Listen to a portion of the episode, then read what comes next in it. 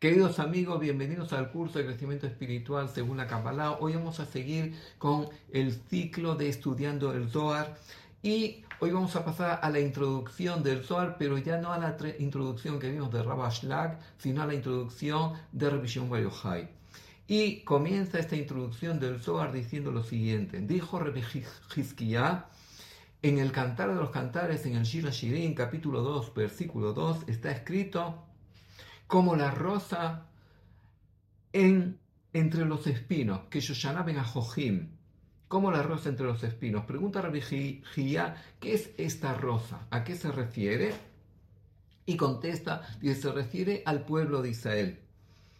Dice, ¿qué quiere decir?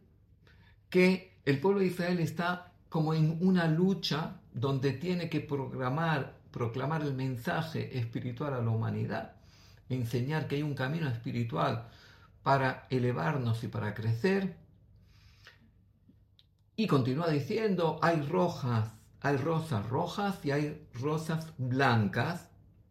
¿Qué quiere decir? Dice, hay dos conducciones de Dios en el mundo. Está la conducción desde la misericordia, que es la rosa blanca, y está la conducción de la justicia, que es la rosa roja.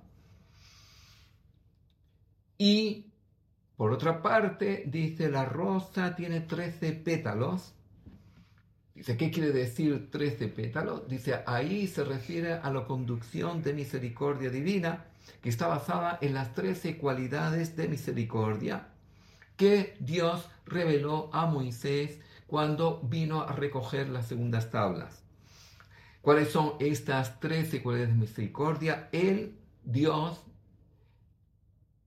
Rahum misericordioso, Behanun compasivo, Erej paciente, Apaim para el rigor, Berrajesed grande en misericordia, Behemet y su misericordia es verdadera.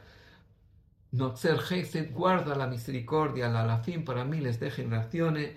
No sea bon, perdona la transgresión con intención, Bafeya y perdona la transgresión con rebeldía. Bejata y la transgresión sin intención, que y la limpia cuando la persona se arrepiente de corazón, quiere decir, esta es la gran misericordia divina.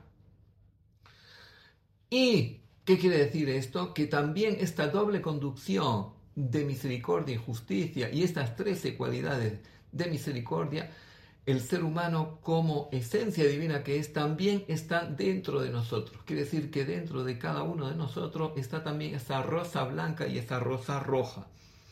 Y, por tanto, el ser humano tiene que elegir qué rosa quiere ser. Si quiere ser una rosa roja o una rosa blanca. Y por otra parte, continúa ya y nos dice, dice, la rosa tiene dos fases. Una primera frase fase de brote, de germinación.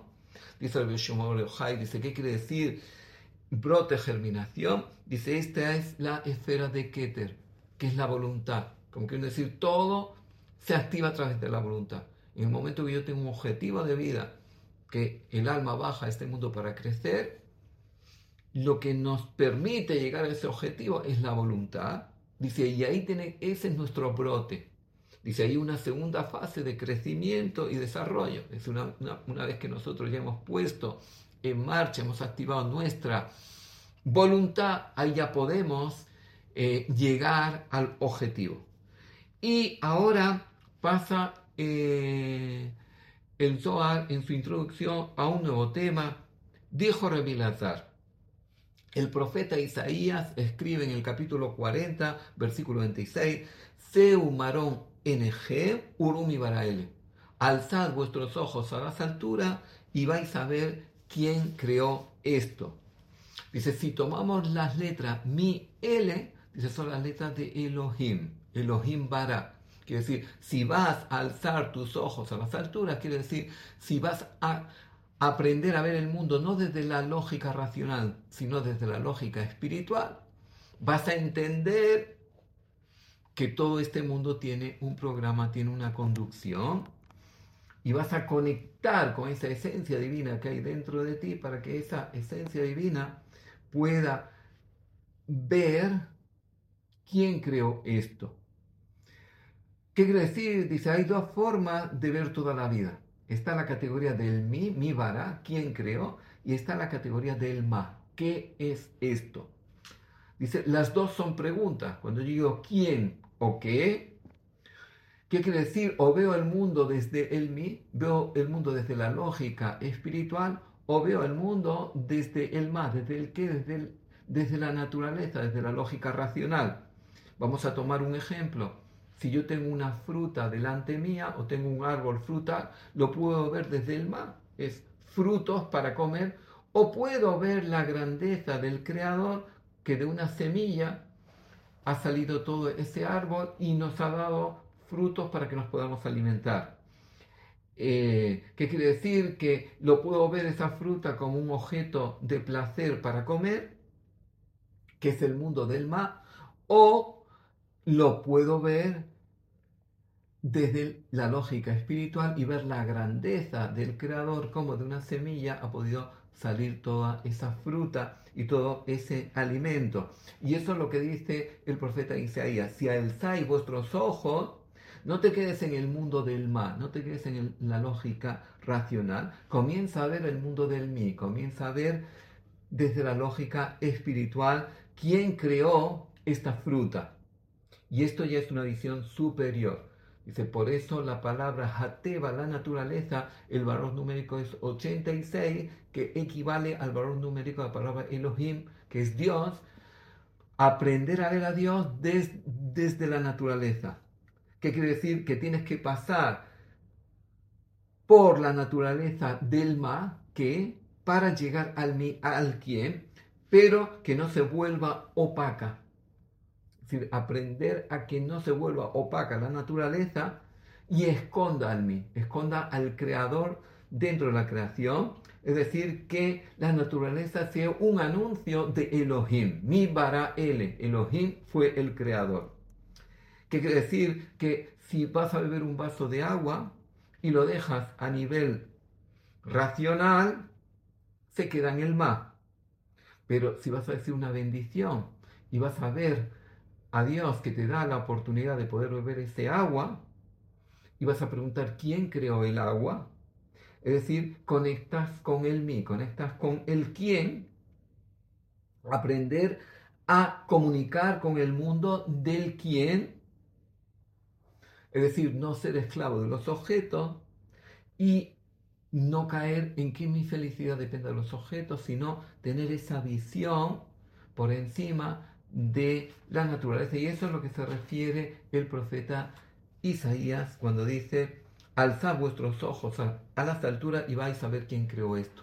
Comenzar a ver el mundo desde la lógica espiritual, comenzar a ver a Dios desde la creación.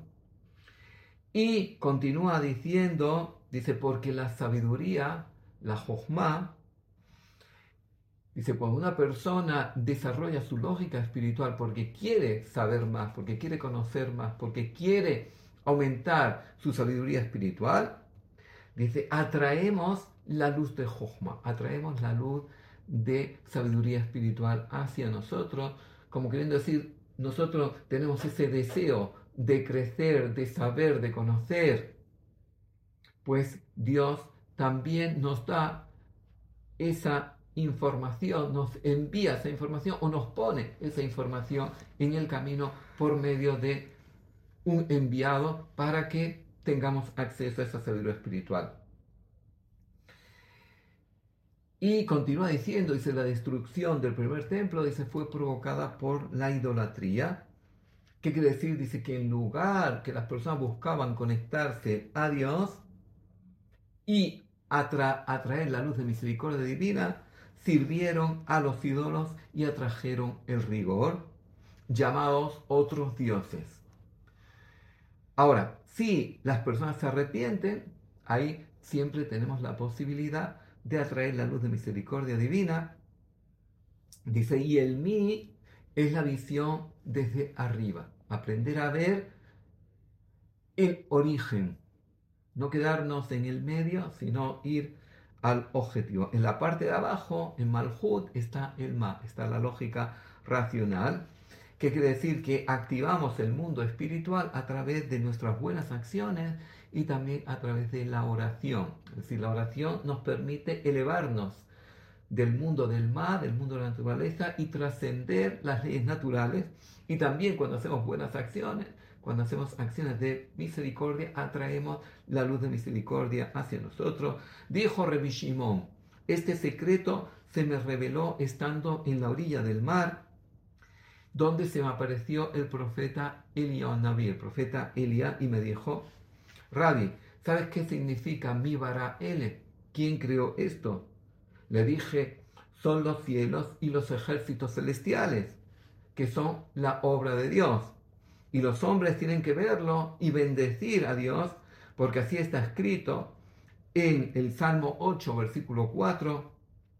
Dice, cuando veo tus cielos, obra de tus dedos, Dios, cuán majestuoso es tu nombre en toda la tierra. Quiere decir, tener esa visión espiritual de aprender desde el mí, es decir, trascender a través de nuestra visión la lógica racional. Muchas gracias por estar un día más con nosotros y por acompañarnos en este ciclo de estudio del Zohar.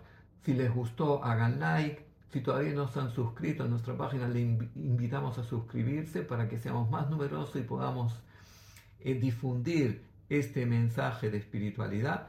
Y si quieren participar y profundizar en todos estos temas, pues pueden eh, apuntarse a través de ese email que aparecerá a continuación y poder participar en nuestros cursos y talleres gratuitos. Muchas gracias.